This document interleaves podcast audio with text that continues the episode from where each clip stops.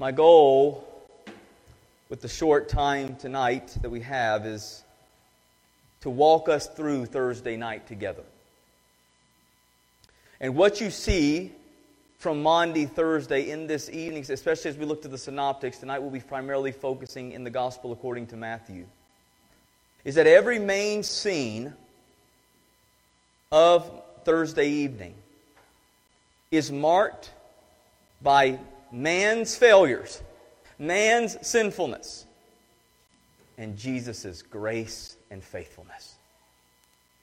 Every scene is marked by human failure and His faithfulness. Nothing will stop Him from doing what He came to do, even the failure of those He came to save. I want us to begin looking at Matthew chapter 26, where the story begins in verse 17. And we see from these verses that though He was betrayed, yet He still blesses. He still blesses. Verse 17 through 30, we read, "Now on the first day of unleavened bread, the disciples came to Jesus, saying, 'Where will you have us prepare for you to eat the Passover?' He said, 'Go into the city to a certain man and say to him, the teacher says, my time is at hand. I will keep the Passover at your house with my disciples.' And the disciples did as Jesus had directed them, and they prepared the Passover. When it was evening, He reclined at the table with the 12. And as they were eating, He said, 'Truly I say to you, one of you will betray me.' And they were very sorrowful and began to say to Him one after another, 'Is it I, Lord?' He answered, 'He who has dipped his hand in the dish with me will betray me. The Son of Man goes as it is written of him. But woe to that man by whom the Son of Man is betrayed. It would have been better for that man if he had not been born.' Judas, who would betray Him, answered, 'Is it I, Rabbi?' He said to him, 'You have said so.' Now as they were eating, Jesus took the bread, and after blessing it, broke it and gave it to the disciples and said, 'Take, eat, this is my body.' And He took a cup, and when He had given thanks, He gave it to them, saying, 'Drink of it, all of you, for this is my blood of the covenant, which is poured out for many for the forgiveness of sins. I tell you, I will not drink it again of this fruit of the vine until that day when I drink it new with you in my Father's kingdom.' And when they had sung a hymn, they went out to the Mount of Olives." We'll stop there for now. Here we find ourselves on the day of the preparation of the Passover, which is Thursday. This is the day where they would slaughter the lamb, which would be eaten upon the Passovers on Friday. Yet the Lord is aware that the ultimate Passover lamb will not be slaughtered on this day. It will be slaughtered tomorrow at Calvary. And so He eats today the Passover here on the Thursday before with His disciples. And He does this because He will establish a new Passover meal, one which will recognize the greater sacrifice which will actually cover the sins of God's people. It will be His sacrifice, His broken body, His poured out blood, which will establish a new covenant for all who place their faith in Him. He does this, and He is reclining around the table. He has already washed the feet of the 12. And I want you to know, brothers and sisters, in this culture, there was no greater display of affection than inviting someone to the table. This was a supreme act of blessing to invite someone to come and commune with you. Jesus has washed their feet. He has blessed them by inviting them to the table, and then He breaks bread with all of them. And yet in the midst of them this whole time is His betrayer. He's fully aware. He says it. He calls him out. Jesus here shows Himself as the sovereign Lord that He is, the omniscient Lord that He is.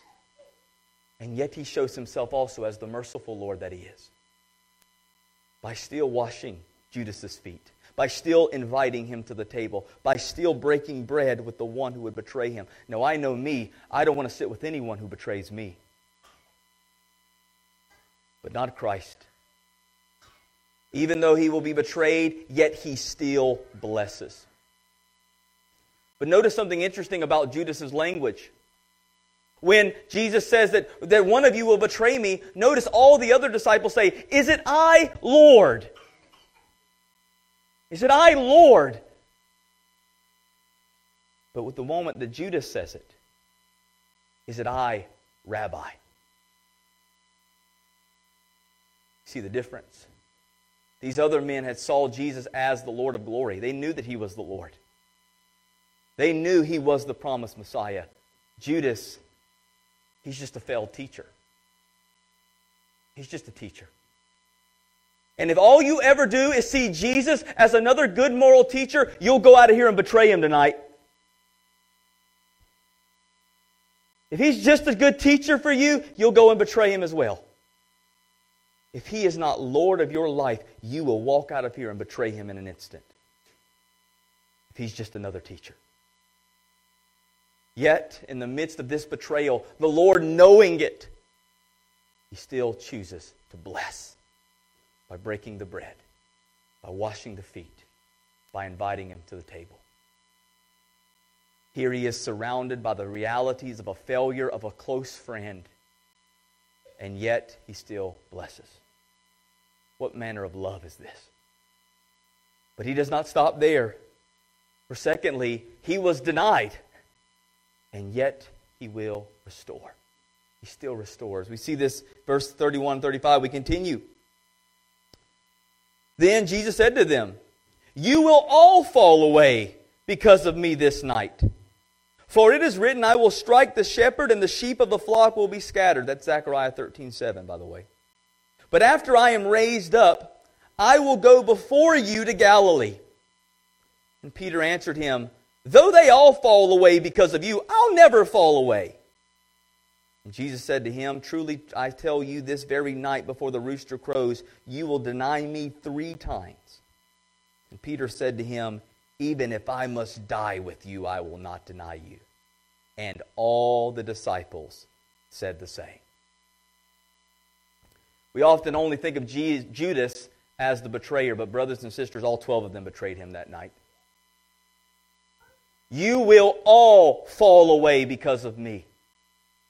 He says this as the sovereign Lord, who was the very word that was behind Zechariah's prophecy, that when the Messiah come, the Lord would strike the shepherd and the sheep would scatter.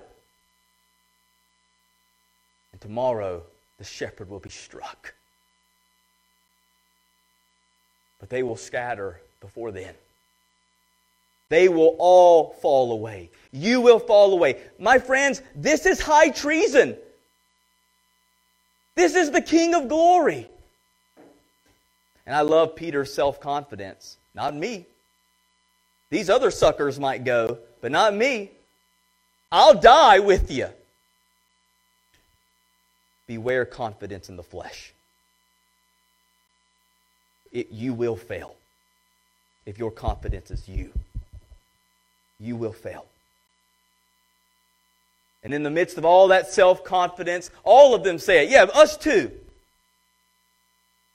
Jesus says, no, you will all fall away. But listen to His words in verse 32. This is powerful. "But after I am raised up," okay, that's a sign of hope, "I will go before you to Galilee." So Jesus is already doing a couple things here. One, He's already sowing the seeds of the reality that what's about to happen isn't going to stay happen. He will be raised up. It's a promise of hope. But the promise of hope isn't just in what's going to happen to Him.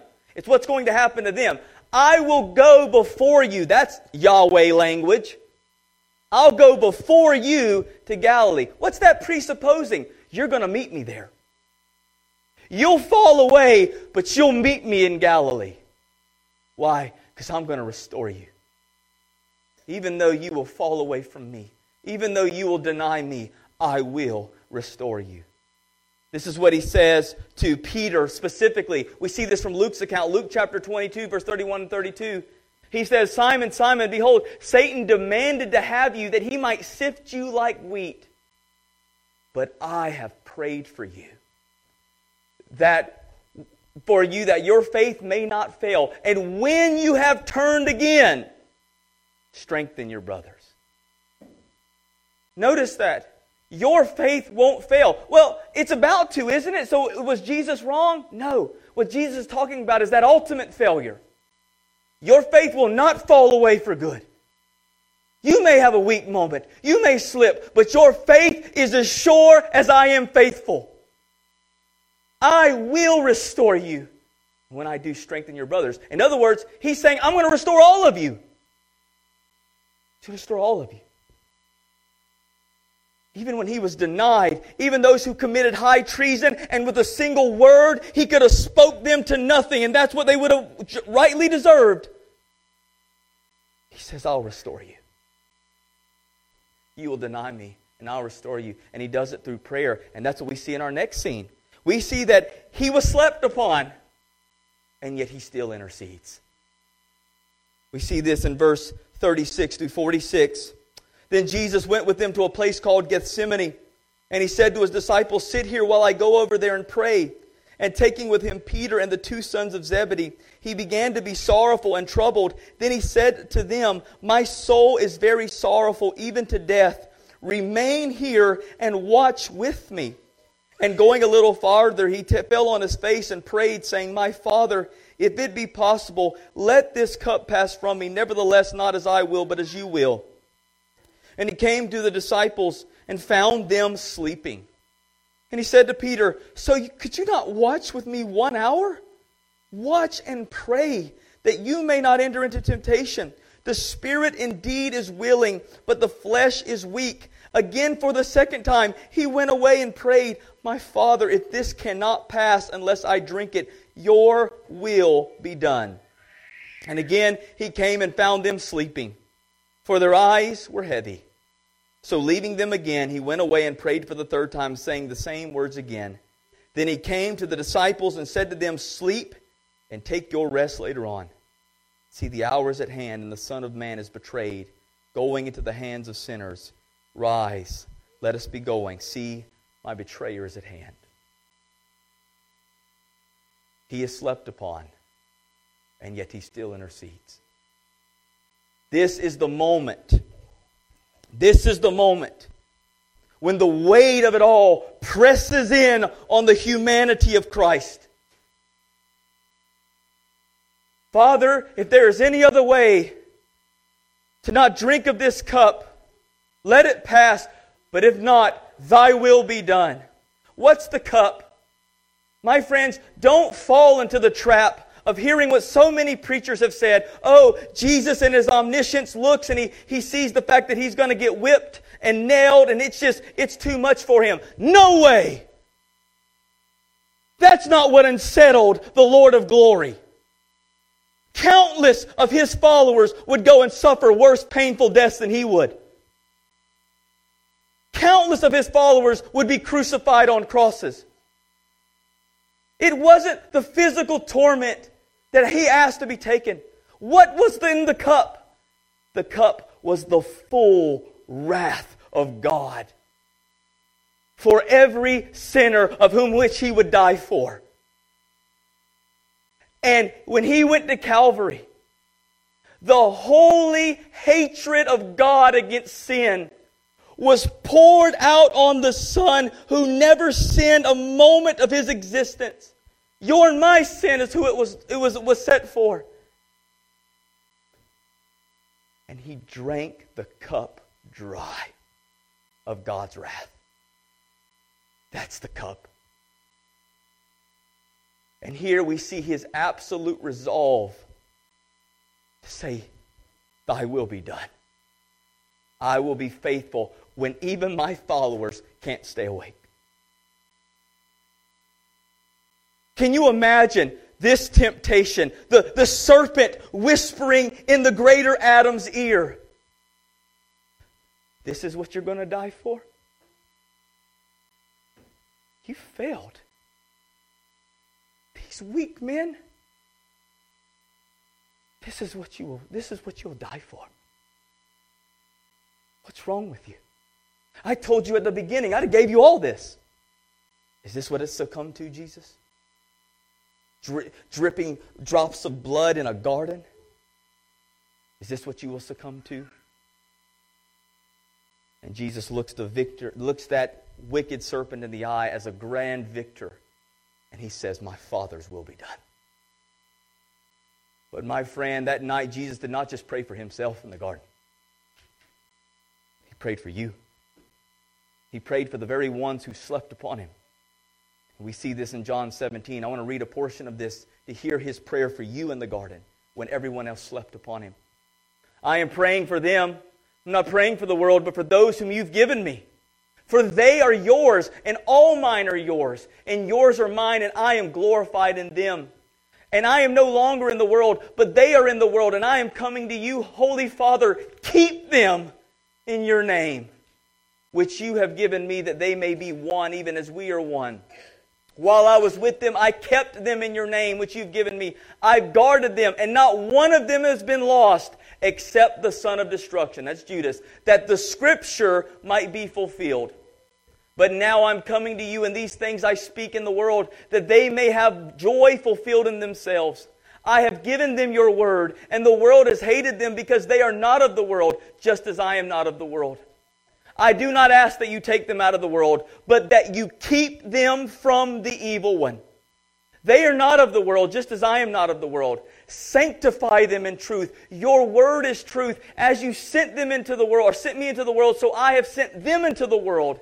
And for their sake I consecrate myself, that they also may be sanctified in truth.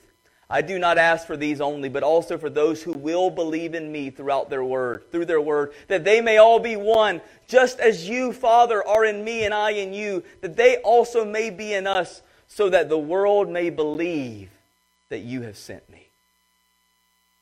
The glory that you have given me, I have given to them, that they may be one, even as we are one, I and them and you and me, that they may become perfectly one, so that the world may know that as you sent me and loved them, even as you loved me." Even when he was slept upon, he still intercedes. He still prays for his own. And yet he continues, even when he was attacked, he still healed. He still heals. While he was still speaking, Judas came, one of the 12, and with him a great crowd with swords and clubs, and the chief priests and the elders of the people. Now the betrayer had given them a sign, saying, "The one I will kiss is the man. Seize him." And he came up to Jesus at once and said, "Greetings, Rabbi." And he kissed him. Jesus said to him, "Friend, do what you came to do." Then they came up and laid hands on Jesus and seized him. And behold, one of those who were with Jesus stretched out his hand and drew his sword and struck off the servant's ear. Then Jesus said to him, "Put your sword back in its place, for all who take the sword will perish by the sword. Do you think that I cannot appeal to my Father, and he will at once send me more than 12 legions of angels? But how then should the Scriptures be fulfilled that it must be so?" Here, the moment of betrayal, the moment of arrest happens. And we see Judas coming and betraying with the greatest picture of friendship, a kiss. "Beware the kisses of an enemy," the proverb says. And here we see it coming to pass. This is the sign of betrayal. And isn't it amazing that the sign of betrayal was a sign of friendship? And immediately the guards swooped upon him. The text says they laid their hands upon him. That's a really bad translation. The Greek there literally means they assaulted him. They threw him down, beat him, began to trample him, to seize him and arrest him. And the disciples thinking, here's the time. Now we're going to fight. Peter, ripping out his sword, knocks off the ear of the high priest guard. And Jesus immediately stops it. Stop! You don't think that if I wanted to destroy everybody, how easy that would be for me? That if I didn't ask and appeal to my Father in a moment for 12 legions, that's 12,000 angels? Think about what two did to Sodom and Gomorrah. I could call 12,000 angels down in a moment. This is not the way my kingdom comes. But something remarkable happens here that Matthew's gospel, we don't have, but Luke's gospel gives clear to us about that high priest guard whose ear was cut off. We read this in Luke's account, Luke 22, 50 and 51. And one of them struck the servant of the high priest and cut off his ear. But Jesus said, "No more of this." And he touched his ear and he healed him. He was attacked, and yet he still heals. What love is this? What grace is this? What mercy is this? He could have laid waste to all of us brothers and sisters in a moment, and would have been rightfully just in doing so. And yet, rather than crushing the one who attacks him, he heals him.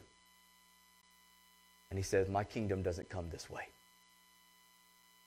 And when he says that, that's the final straw for those men. We see finally, he was abandoned, and yet he still redeems.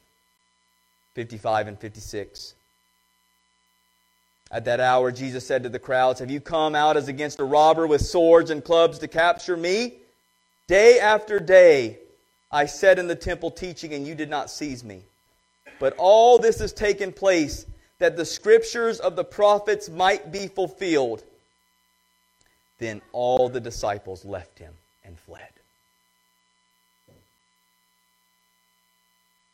Jesus makes very clear in this whole story, I hope you've heard it over and over again, the scriptures will be fulfilled. The scriptures must be fulfilled. This must happen, that the scriptures must be fulfilled. And before we go any further, I want to make this very clear. That's the key statement in all of Maundy Thursday that makes very clear Jesus is no helpless victim. This is the plan. The predestined plan of God to use the most sinful thoughts and hearts ever devised in mankind to be the means by which He brings good to the world. If you ever thought that God is not sovereign over evil, you have not looked at the cross close enough. This is not a helpless victim who is being thrown to his death unwillingly. This is one who says, I have all the power in the world to crush everyone. And yet I will go, because this is the will of my Father. This is what the Scriptures say must happen. And now the disciples have had enough. He's supposed to come and cleanse us from Roman oppression. He's supposed to come and do away with all of this pain and suffering. And yet he keeps talking about scriptures and surrendering. He healed the very one who came to attack him. And they're done. It's time to go. And they abandon him. They flee him. He is left alone. You see, the problem with these disciples is they thought, like so many people in this world today, that my greatest enemy exists out there, instead of in here. And this is what he came to kill. This sin in me. He will be faithful in doing so. Like a sheep led to the slaughter, he must go alone. For he alone can bear what must come. And yes, he will be alone. Abandoned. And yet, the very ones that deny Him, that abandon Him, tomorrow He will redeem. He will redeem in immense power and forgiveness. My friends, when He said, I have loved you to the end, this is love. Betrayed, yet He still blesses. Denied, yet He still restores. Slept upon, yet He still intercedes. Attacked, yet He still heals. Abandoned, yet He still redeems. The gospel is for failures. And every one of you in this room, including myself, is a failure. How many times have I betrayed him? With my thoughts and my deeds. How many times have I denied him? How many times have I been lulled to sleep by the world and slept on obedience? How many times have I attacked him with my actions and thoughts? How many times have I abandoned him for my own desires and my own self-preservation? And yet he still blesses. He still restores. He still redeems. He still heals. What a Christ. This is a love like no other. And this is the love that he offers to you. This is the mercy he offers to you. You are an immense failure. I am an immense failure. And the only hope we have in this world is Jesus. And he says, you're precisely who I came for. When everything else failed around him, he was faithful. When everything else was falling apart, when everyone left, he was faithful. And my friends, when everything else falls around you, when everything else fails around you, you can be sure he won't. He won't. I am sure of this, that every single believer in Jesus Christ will persevere and endure to the end and one day stand in glory with their King forever. I am 1,000,000,000% confident in that. But my confidence in that is not at all in you or me. My confidence is in him. I'll fail. If it's up to me, I'm done for. If it's up to you, you're done for. Praise be to God, it's up to him. And he is faithful. And his faithfulness is greater than your failure. Praise be to God. And in the midst of all of this failure, tomorrow, he will redeem it once and for all. This will be a long night for Jesus. He will be taken to a home, given a makeshift trial, falsely accused, spit upon, mocked, beaten. But this must happen for the Scriptures to be fulfilled. Every moment of the sinfulness of men directed towards him only strengthens his resolve to accomplish the will and being the means by which all sin can be forgiven. And my friends, this is at the heart of the Lord's Supper. When you come to the Lord's Supper week after week, you come after a week of failure.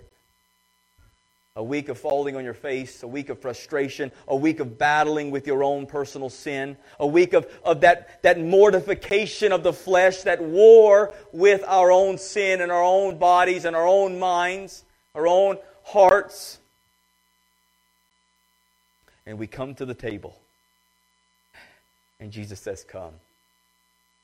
Come and be restored. Come and be renewed. Come and be healed. Look through the elements to the glories of what I have done for you. My body broken for you. My blood poured out for you. We come here to the grand reality that his faithfulness is greater than our failures. His grace greater than our sin. His strength greater than our weakness. And we come and we surrender it all to, by faith, receive the nourishment that he alone can give.